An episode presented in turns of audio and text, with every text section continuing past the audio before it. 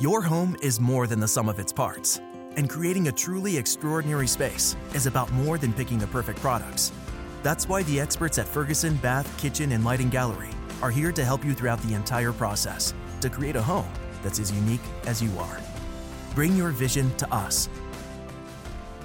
Schedule your showroom consultation and see more from brands like Monogram at build dot com slash Ferguson. With the Planet Fitness Black Card, you don't just get a great workout, you get a great perk out, because your membership is packed with perks. For one dollar down and twenty-four ninety-nine a month, you'll get perks like access to any of our twenty-four hundred clean and spacious locations. Bring a friend anytime and both workout with tons of equipment that'll give you that big fitness energy. Relax on the Black Card Spa and more. Work out and perk out with the P F Black Card. Join for just one dollar down and twenty-four ninety-nine a month.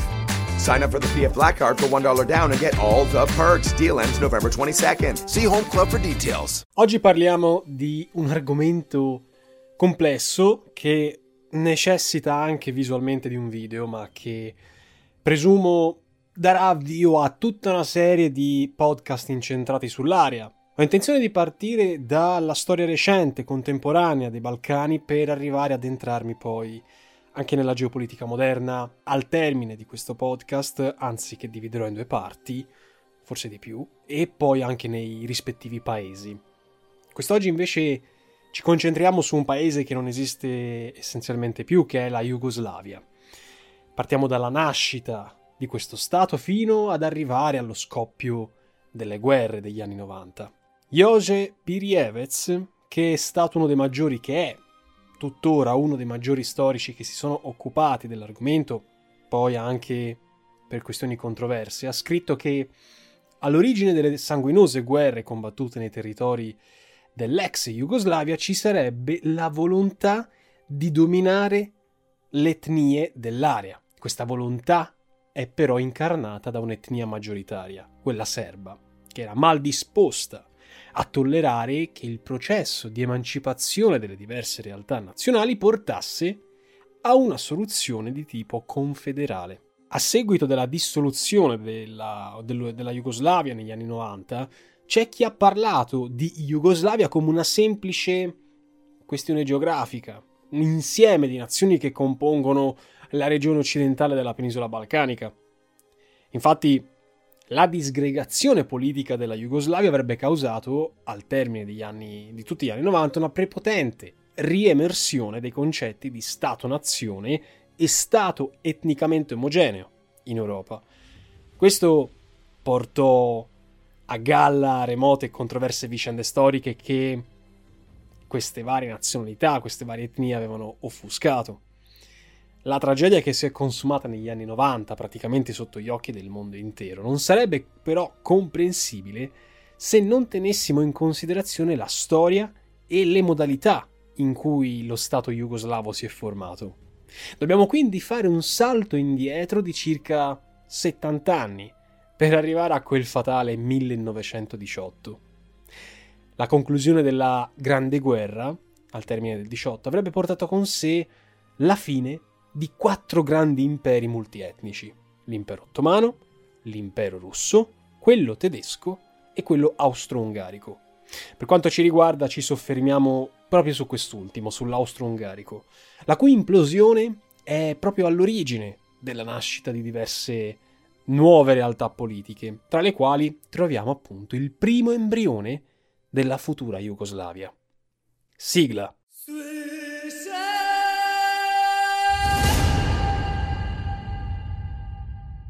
Lo stesso nome, Jugoslavia, è evocativo del suo carattere composito, lo stato degli slavi del sud. Questo vuol dire Jugoslavia. Va però detto che questa non fu la prima denominazione ufficiale del nuovo stato balcanico, che nel millenovecentodiciotto venne battezzato Regno dei Serbi, dei Croati e degli Sloveni. Uno stato serbo indipendente esisteva in realtà da circa un secolo. Furono le due rivoluzioni del milleottocentoquattro e del milleottocentoquindici a consentirgli di rendersi autonomo dall'impero ottomano, mentre l'assetto istituzionale sarebbe stato quello del principato fino al milleottocentottantadue, per poi diventare un regno fino al millenovecentodiciotto. Quindi C'è già qualcosa, come ben possiamo vedere.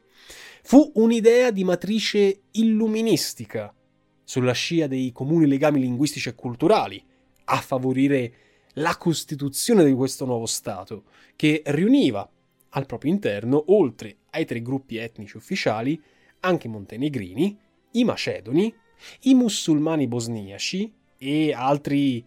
altre componenti minoritarie come quelle italiane, ungheresi, albanesi, rom, cecoslovacche, rumene e così via. Se il mito dell'unione dei popoli dell'Illiria, l'Illiria nome dell'antica provincia romana, aveva affascinato la borghesia croata, altrettanto non era stato per i loro omologhi di Slovenia e Serbia, molto più legati alle loro specifiche tradizioni nazionali.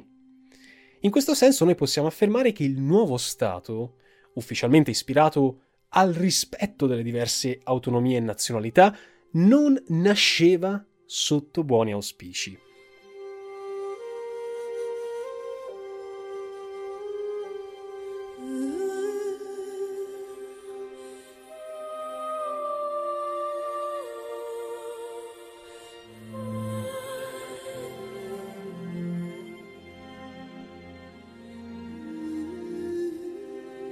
La nascita del primo Stato balcanico fu il frutto del progetto espansionista serbo, un progetto sostenuto sì dai popoli slavi come sloveni, croati e bosniaci, ma sostenuto perché soggetti alla dominazione austro-ungarica, che aveva fatto perdere ormai a loro ogni speranza di vedersi riconosciuto uno stato, uno status, uno stato autonomistico, eh, e quindi videro nel progetto jugoslavo il male minore.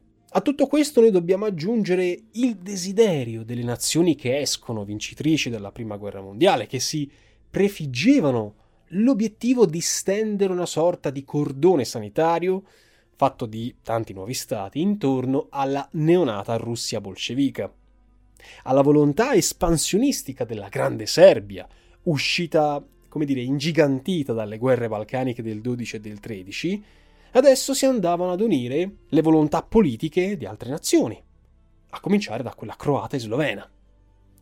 Agli eventi successivi contribuì in qualche modo un piccolo evento, l'assassinio a Sarajevo dell'arciduca Francesco Ferdinando nel millenovecentoquattordici, evento chiave sempre menzionato quando si tratta di parlare di guerra mondiale. Chi era l'arciduca Francesco? Era l'erede al trono imperiale dell'austriaco, grande sostenitore di un rinnovato assetto federale dei regni asburgici. La sua morte, decisamente violenta, non è una morte che eh, voglio augurare a nessuno, in questo senso rappresentò, insieme al pretesto per lo scoppio del primo conflitto mondiale, anche il tramonto di ogni speranza per la tenuta dell'impero e la spinta verso nuovi progetti politici, tra i quali la nascita della Jugoslavia. La morte dell'arciduca fece capire agli slavi in senso, in senso generale che l'impero austro-ungarico ormai era al collasso. Quale fu l'assetto del nuovo regno, di questo regno degli slavi? Nel periodo tra le due guerre noi possiamo distinguere due grandi fasi politiche. La prima, che copre il primo decennio di storia unitaria, va grosso modo dal diciotto al ventinove. In questo periodo sulla scena politica si affacciano tre grandi gruppi politici: i partiti serbi, le forze localiste e le sinistre, che sono di ispirazione marxista ma non necessariamente. I partiti politici serbi si diversificavano poi al loro interno, tra quelli che andavano da un programma eh, centralista, conservatore, come ad esempio il Partito Radicale Serbo, fino ad arrivare al Partito Democratico, che era fautore di un orientamento più riformista, riconducibile alla sinistra non marxista. Tutte queste formazioni avevano delle ramificazioni anche al di fuori eh, del territorio serbo, propriamente detto. Tra i localisti abbiamo ad esempio il Partito Contadino Croato, oppure quello liberale sloveno. Insomma, c'è tutto un purpurì di personaggi e partiti. Pur con i dovuti distinguo, queste forze erano ispirate da un progetto autonomista, che non metteva in discussione l'assetto unitario dello Stato, ma che contrastava le mire centraliste comunque di Belgrado. Non dobbiamo dimenticare poi che fin dai primi anni, in questo regno dei croati, degli sloveni ed i serbi si affacciano sulla scena politica delle forze estremiste di destra, tra le quali, per le implicazioni successive, dobbiamo ricordare il Partito Croato del Diritto di ispirazione ultranazionalista, fautore dell'indipendenza croata, al cui vertice si sarebbe insediato molto presto un avvocato originario dell'Erzegovina, Ante Pavelić. Un quadro politico così composito e frammentario era in qualche modo rappresentativo della situazione del paese intero. Il paese si era insomma già delineato come foriera di una costante instabilità politica, cagionando una marcata debolezza, e questo si notava subito, si notava subito la debolezza del regno sullo scenario internazionale. La perdita poi di importanti territori imposti eh, dalle conferenze di pace, tra le quali zone strategiche della Dalmazia, della città di Fiume in favore all'Italia, rappresentarono uno smacco enorme per i governi jugoslavi, e questo diede nuova linfa alle voci dell'estremismo interno. Your home is more than the sum of its parts, and creating a truly extraordinary space is about more than picking the perfect products. That's why the experts at Ferguson Bath, Kitchen, and Lighting Gallery are here to help you throughout the entire process to create a home that's as unique as you are. Bring your vision to us. Schedule your showroom consultation and see more from brands like Monogram at build dot com slash Ferguson. No. Il rispetto delle autonomie nazionali, sancito comunque timidamente dalla Costituzione del diciannove, in realtà non sarebbe mai stato del tutto rispettato, e lo stesso noi possiamo dire per le libertà politiche individuali.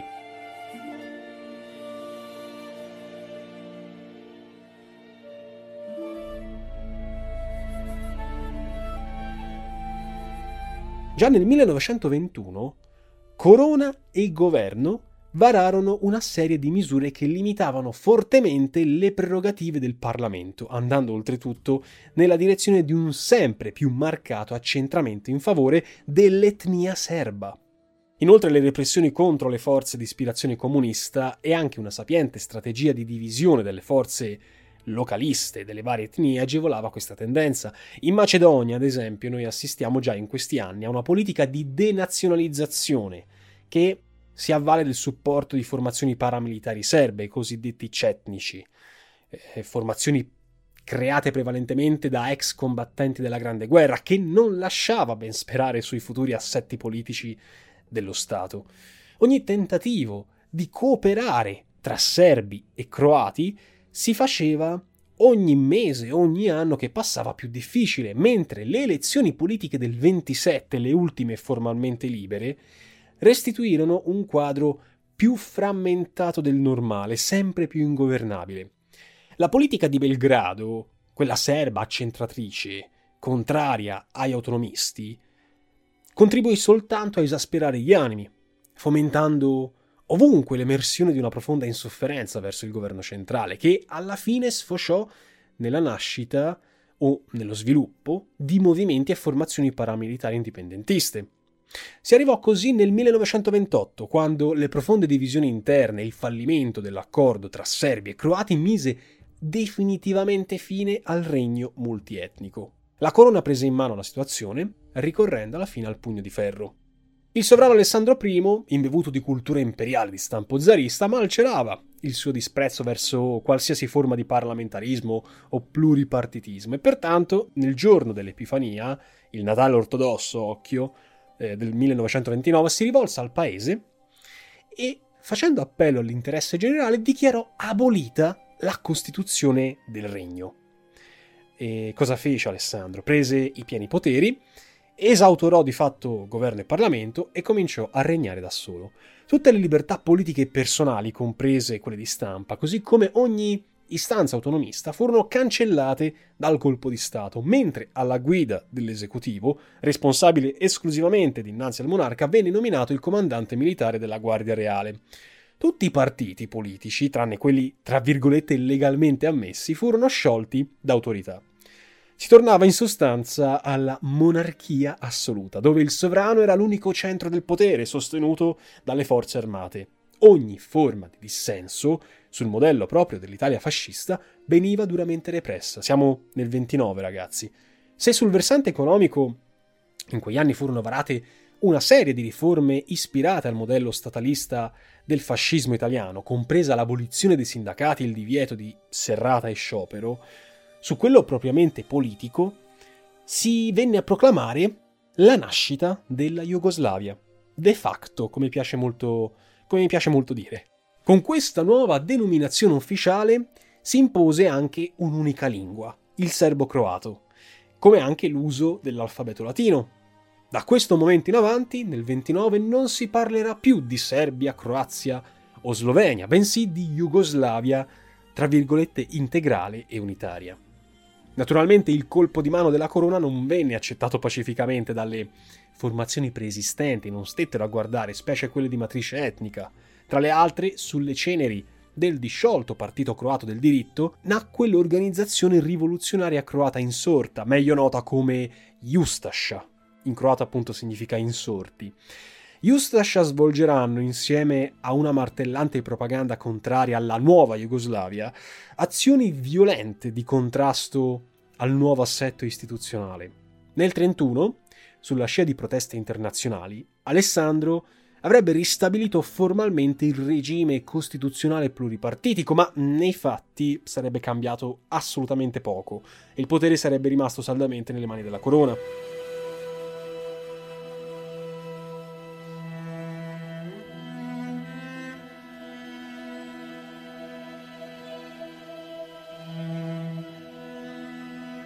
Andando più avanti negli anni, di appena tre, tre anni dopo, durante un viaggio ufficiale in Francia, Alessandro però finisce ammazzato per mano di un estremista, guarda caso appartenente agli Ustascia croati, che avevano visto forse nella morte del sovrano l'unica via di fuga per poter dare avvio a questa involuzione della Jugoslavia. La morte violenta del re non fece registrare chiaramente grandi rimpianti, né in patria né altrove. La scomparsa del monarca, tra virgolette, dittatore, cambiò ben poco lo scenario politico nella regione, anzi il suo tentativo di creare una Jugoslavia unita senza più confini interni parve dare i suoi frutti, quando in occasione di un censimento ufficiale degli anni immediatamente successivi si riscontrarono tante dichiarazioni di nazionalità eh, jugoslava piuttosto che serba o croata o singolarmente slovena. Ehm, si è ipotizzato che qualora Alessandro avesse fatto leva sulle componenti più illuminate delle varie etnie, forse il suo progetto politico sarebbe perdurato più a lungo, avrebbe avuto una sorte migliore. Quello che però non cambiò la sostanza delle cose fu eh, l'assetto del regime interno. Anche sotto il nuovo sovrano e successore di Alessandro, Pietro, rimase in piedi un assetto che presentava molti tratti in comune con il fascismo, quando non faceva a quest'ultimo esplicito richiamo. Le elezioni politiche del millenovecentotrentacinque, formalmente libere, sia chiaro, diedero la maggioranza al Partito Nazionale Jugoslavo e il reggente Paolo diede l'incarico di formare un nuovo governo a Milan Stojadinović, simpatizzante dei regimi fascista e nazionalsocialista, oltre che convinto anticomunista. Basta che prendiate la foto di Stojadinović, beh, andate a cercare su Google e vedete chiaramente che era un convinto ehm, supporter così del regime fascista e nazionalsocialista. Molto simile ad Al Capone di faccia, un pochino forse più cicciottello, con un bel baffo sotto, anzi sopra il labbro. La sua linea politica, quella di Stojadinović, seguiva due grandi direttrici. Avvicinare la Jugoslavia all'asse, niente di più facile per lui, viste le dichiarate simpatie per questi regimi, e cercare di risolvere l'annoso problema dei rapporti tra serbi e croati, concedendo a questi ultimi, ai croati, maggiori spazi di autonomia per salvaguardare la stabilità interna. Le altre nazionalità del regno vennero giudicate, a torto o a ragione, maggiormente controllabili, ragion per cui l'attenzione si concentrò essenzialmente sulla Croazia. Stojadinović cercò in particolare di mettere all'angolo le forze più estremiste di questo paese. L'avvicinamento all'asse alla fine si concretizzò, negli anni chiaramente prima della guerra, e si andò a creare un rapporto preferenziale con l'Italia fascista e la Germania nazionalsocialista, tramite la stipula di diversi importanti accordi politici ed economici. Sul fronte interno, in Jugoslavia, vennero introdotti elementi di economia corporativa. Cominciarono ad esserci delle feroci persecuzioni anticomuniste. I tentativi sempre più evidenti di trasformare o voler trasformare la Jugoslavia in un paese fascista alienarono progressivamente al primo ministro le simpatie del sovrano Pietro, che anche su pressione dei francesi, che volevano contrastare la, l'attrazione della Jugoslavia nella sfera dell'asse, decise di toglierlo di mezzo, di destituirlo, per poi buttarlo fuori dal paese direttamente con l'accusa di aver ordito un colpo di Stato. Ciononostante, il nuovo governo, guidato stavolta da un altro uomo di fiducia della corona, mantenne comunque un buon rapporto con le potenze dell'asse, concedendo loro ampi margini di manovra e all'interno concedendo ampie autonomie ai croati.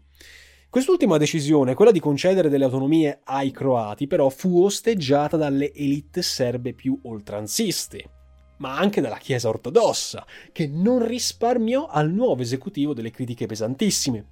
Malumori furono espressi dagli stessi croati, che giudicavano troppo blande queste concessioni del governo, nonché mh, dalle altre etnie del paese, che si ritenevano ingiustamente discriminate a favore dei croati. Ecco, cominciano un po' a sorgere i problemucci. Le questioni interne però passarono velocemente in secondo piano, perché nel frattempo era scoppiata una guerra, la seconda guerra mondiale, che ebbe pesanti, pesantissime ripercussioni sulla storia jugoslava. L'Italia fascista nell'ottobre del quaranta attaccò la Grecia. La campagna militare si rivelò ben presto rovinosa, come ben sappiamo, costringendo Mussolini ad una umiliante richiesta di aiuto all'alleato tedesco. Il signor Baffo Hitler, temendo che la Grecia potesse diventare una base d'appoggio per i nemici, accorse in suo aiuto. E questo implicò che tutta l'area balcanica dovesse entrare nella sua orbita. Venivano gettate così le basi per la successiva invasione del paese. È vero che Belgrado, sulla scia delle rapide vittorie tedesche, non aveva mai abbandonato la politica di avvicinamento all'asse, ma ora gli veniva richiesta, per meglio dire imposta, l'adesione al patto tripartito, sottoscritta formalmente nel marzo del quarantuno. La scelta suscitò molti malumori, in patria chiaramente, dimissioni di ministri, proteste dell'influente Chiesa ortodossa come dell'alta finanza ebraica locale, e degli esponenti anche della corrente politica filofrancese. Queste divisioni tra filotedeschi e filooccidentali portarono ad un nuovo colpo di Stato, che determinò la caduta del sovrano Pietro. Al posto di lui salì al trono Pietro secondo, che scelse come nuovo capo del governo un generale avverso ai nuovi e più stretti legami instaurati con l'asse. A quel punto Hitler non perse tempo, ordinando alle sue truppe, appoggiate dagli italiani, di invadere contemporaneamente Jugoslavia e Grecia. I territori slavi furono spartiti tra le potenze dell'asse e anche i loro alleati, tra i quali Ungheria e Bulgaria, mentre il dieci aprile millenovecentoquarantuno a Zagabria, l'attuale capitale della, della Croazia, venne ufficialmente proclamata la nascita della Croazia indipendente, alla cui guida si insediò Ante Pavelić, leader degli Ustascia.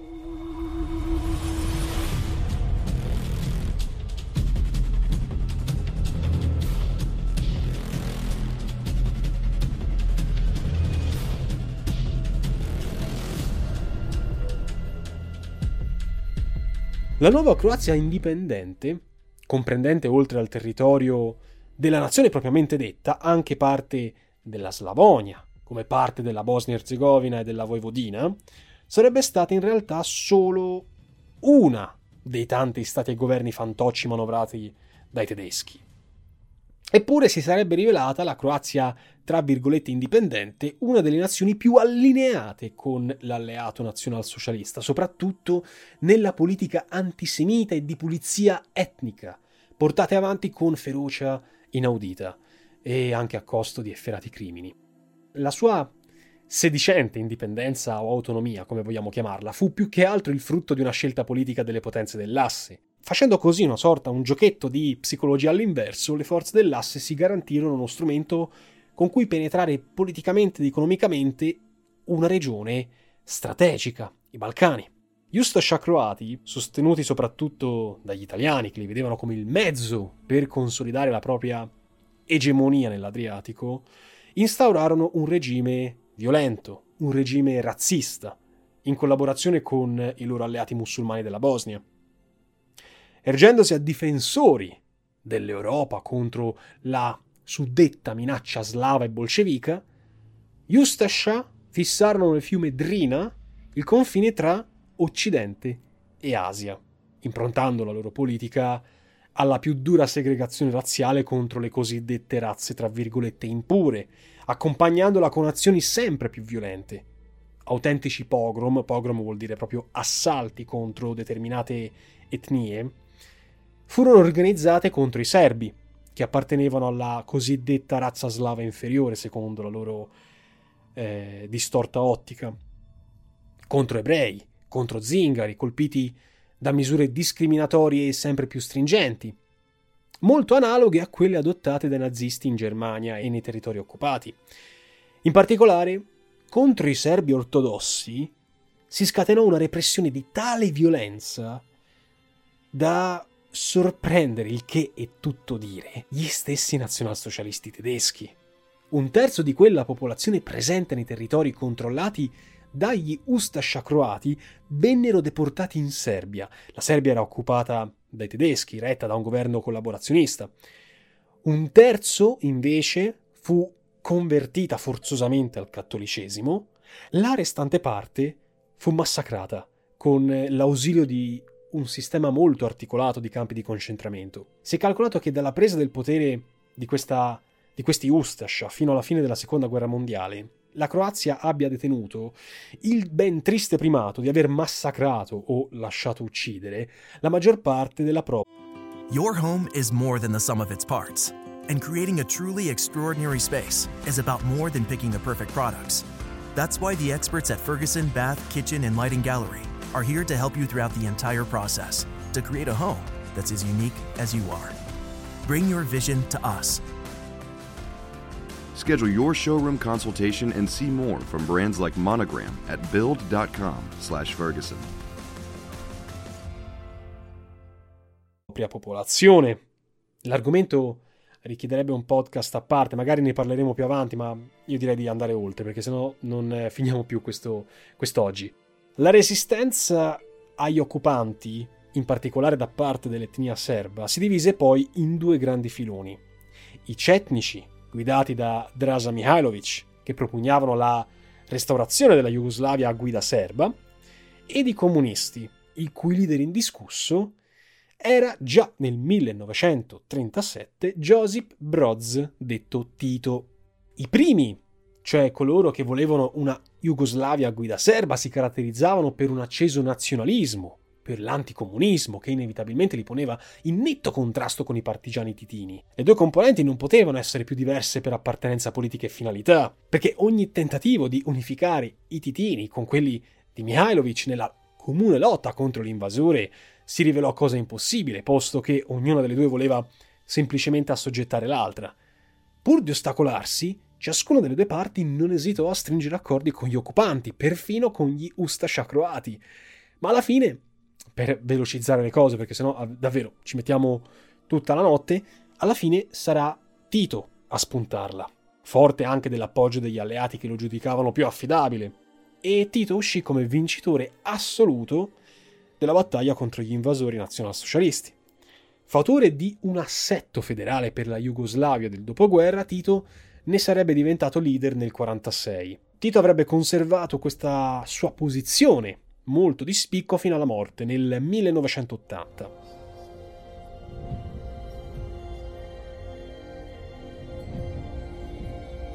In un primo momento alleato dell'Unione Sovietica, Tito avrebbe dato un'impronta rigidamente socialista e stalinista al suo regime, ma questo indirizzo avrebbe avuto vita molto breve. Nel millenovecentoquarantotto, infatti, come ben sappiamo, Tito entrò in rottura con Stalin, al quale lui non voleva riconoscere il ruolo di dominatore assoluto della vita politica dell'Europa orientale, convertita in assoluto al comunismo. Questo influenzerà in maniera decisiva la politica interna ed estera jugoslava di tutti i successivi decenni, a cominciare dal varo del movimento dei non allineati, che vedrà in Tito uno dei maggiori promotori. Parlando invece del fronte interno, Tito, nel rispetto dell'ortodossia marxista-leninista che improntava il suo regime, scelse di fare della Jugoslavia socialista e federale una comunità di nazioni, nella quale avessero lo stesso peso e uguali diritti tutte le componenti etniche. A tal fine Tito lavorò per sminuire peso e importanza delle forti componenti serbe e croate attraverso una sapiente politica di ridimensionare i contendenti, eh, politica che passò anche attraverso l'eliminazione, in alcuni casi anche fisica, delle frange più estremiste.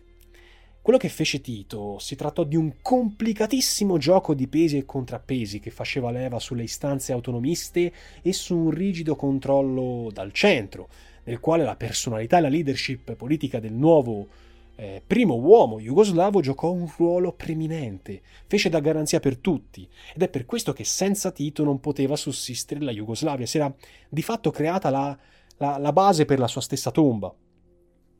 Il problema si sarebbe appunto presentato una volta morto Tito, senza la sua figura, e purtroppo la storia degli anni novanta ha rappresentato una conferma dei timori espressi ancor prima della sua morte, senza tralasciare per questo luci ed ombre che aleggiavano sulla, sulla figura di Tito.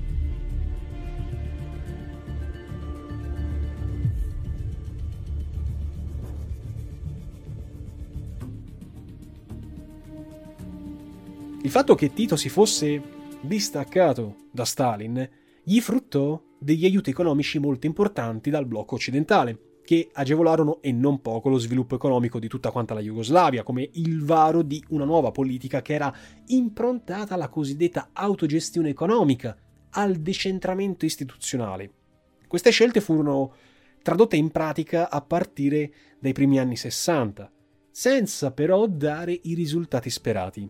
In molti casi, infatti, questi sforzi causarono importanti spinte inflazionistiche, una crescita della disoccupazione che, per quanto i negazionisti lo, non lo vogliono ammettere, colpirono le aree meno sviluppate. In pratica tutte le repubbliche, tranne la Slovenia e la Croazia, che vantavano degli asset produttivi molto più competitivi, come standard di vita più, più favorevoli, più elevati. Possiamo ipotizzare, ma qui stiamo soltanto giocando nel campo delle ipotesi appunto, che pur davanti a questa situazione, con un crescente malumore tra nord più elevato, più produttivo e sud più arretrato della Jugoslavia, possano derivare le concause dei conflitti sanguinosi della fine del secolo scorso. A fronte della crisi che attanagliava il sistema jugoslavo, Tito valutò fosse meglio accrescere le autonomie territoriali, il che però avrebbe alimentato il divario e il desiderio di defilarsi, di uscirsene dalla, dalla Jugoslavia, anche con l'indipendenza. E questa ideologia di voler rendersi indipendenti era più che altro insita nelle regioni più ricche del paese. I rigurgiti nazionalisti si fecero così sempre più forti, acutizzati chiaramente dalla crisi economica, che additavano all'operato, al maloperato di Tito negli ultimi anni specialmente, le cause del loro malessere, e andò a interessare Slovenia e Croazia, ma anche Kosovo e Bosnia. Tito decise di fronteggiare la crisi del sistema con la forza, reprimendo duramente ogni tentativo di sedizione e attuando di fatto una nuova politica di centralismo, con delle gravissime purghe che colpirono i dirigenti croati nei primi anni settanta. Se in un primo momento la forza parve dare i suoi frutti, alla lunga però il pugno di ferro non avrebbe certo soffocato i mai sopiti nazionalismi interni, che erano destinati prima o poi a esplodere, specie con il rapido invecchiamento del leader storico. Prima di morire, Tito, il cosiddetto presidente a vita, che in tale veste conservò sino alla fine il controllo del partito delle forze armate, stabilì che la guida del paese sarebbe stata affidata a una presidenza collegiale formata da tutti i capi di Stato delle rispettive sei repubbliche, in ordine Slovenia, Croazia, Bosnia e Erzegovina, Serbia, Montenegro e Macedonia, e anche delle due province autonome, il Kosovo e la Vojvodina, nell'illusione che un sistema di concertazione e contrappesi avrebbe tenuto unita la Jugoslavia anche dopo la sua scomparsa, avvenuta il quattro maggio millenovecentottanta.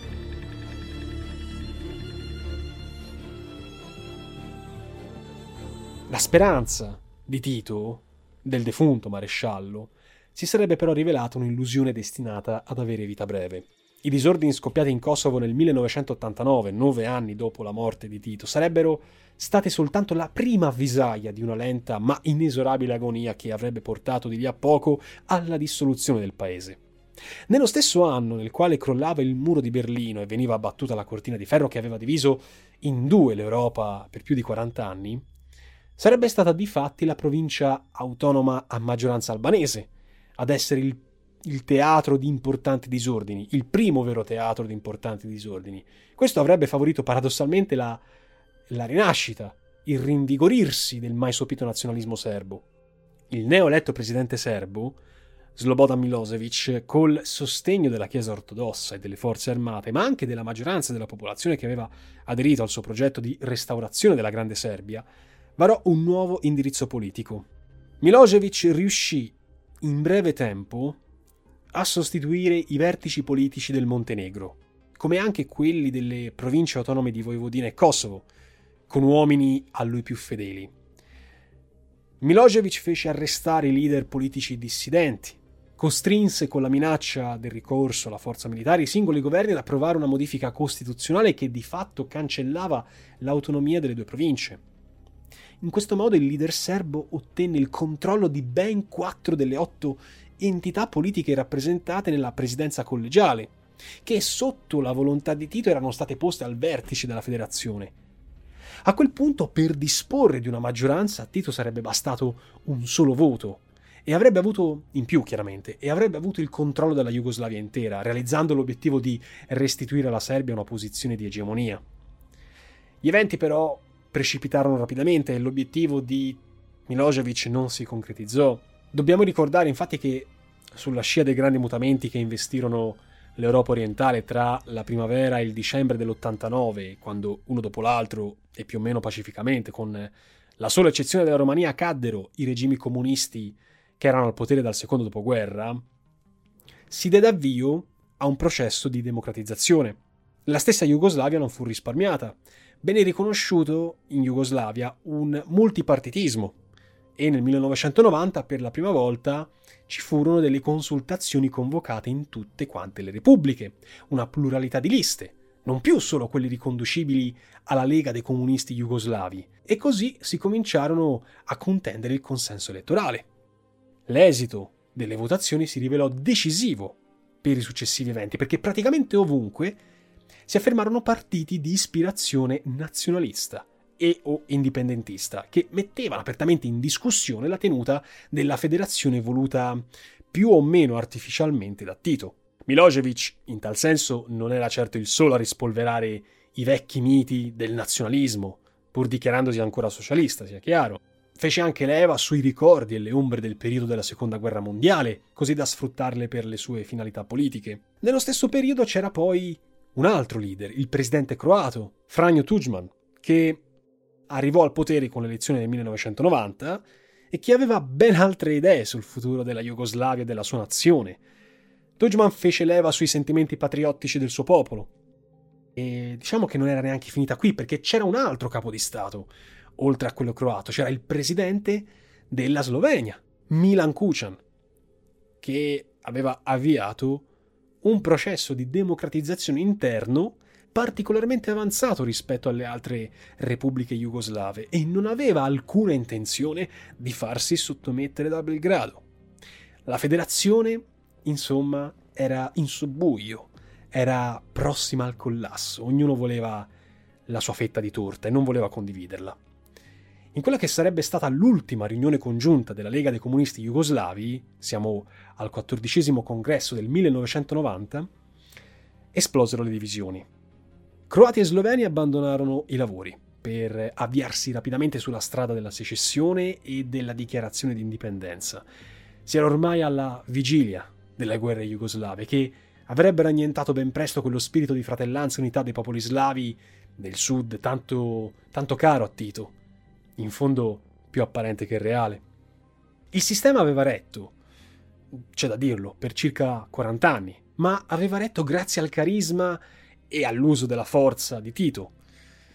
Ma l'esplosione di divisioni mai realmente sopite e la crisi economica avevano minato irrimediabilmente la federazione. La federazione era destinata a dissolversi dopo un lungo e sanguinoso conflitto, il più cruento che l'Europa riesce ancora oggi a ricordare dopo la fine della Seconda Guerra Mondiale. I conflitti jugoslavi degli anni novanta si sono lasciati alle spalle un bilancio tragico. In ordine di tempo, il primo fu il conflitto in Slovenia nel millenovecentonovantuno, che a posteriori, paragonato a quelli in Croazia e Bosnia, si sarebbe rivelato breve e quasi incruento. Ma io, signore e signori, mi fermo qui, all'alba del conflitto in Jugoslavia nel novantuno. Questa è stata la prima parte in cui ho voluto delineare, brevissimamente, molto presa in larga, in larga misura, la storia della formazione e del disfacimento iniziale della Jugoslavia. Spero che il podcast vi sia piaciuto. Vi ricordo che potete seguire il canale Novalexio su YouTube, che in occasione di divertimento si mette a fare anche podcast ogni tanto sui vari servizi di podcasting. Ci sentiamo molto presto, presumo tra i prossimi quattro cinque giorni, per la parte due sulla storia della Jugoslavia, e come eh, mi piace ricordarvi, proseguiremo la storia dei Balcani fino ad arrivare anche alla, alle questioni più contemporanee ad oggi, perché comunque Storie di Geopolitica non parla soltanto di storia, ma anche di geopolitica. Ci sentiamo presto, per Aspera ad Astra.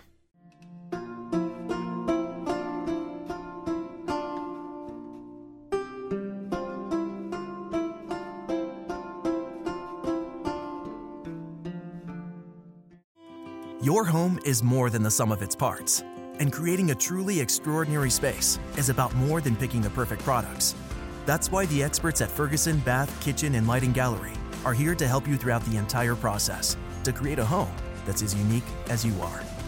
Bring your vision to us. Schedule your showroom consultation and see more from brands like Monogram at build dot com slash Ferguson.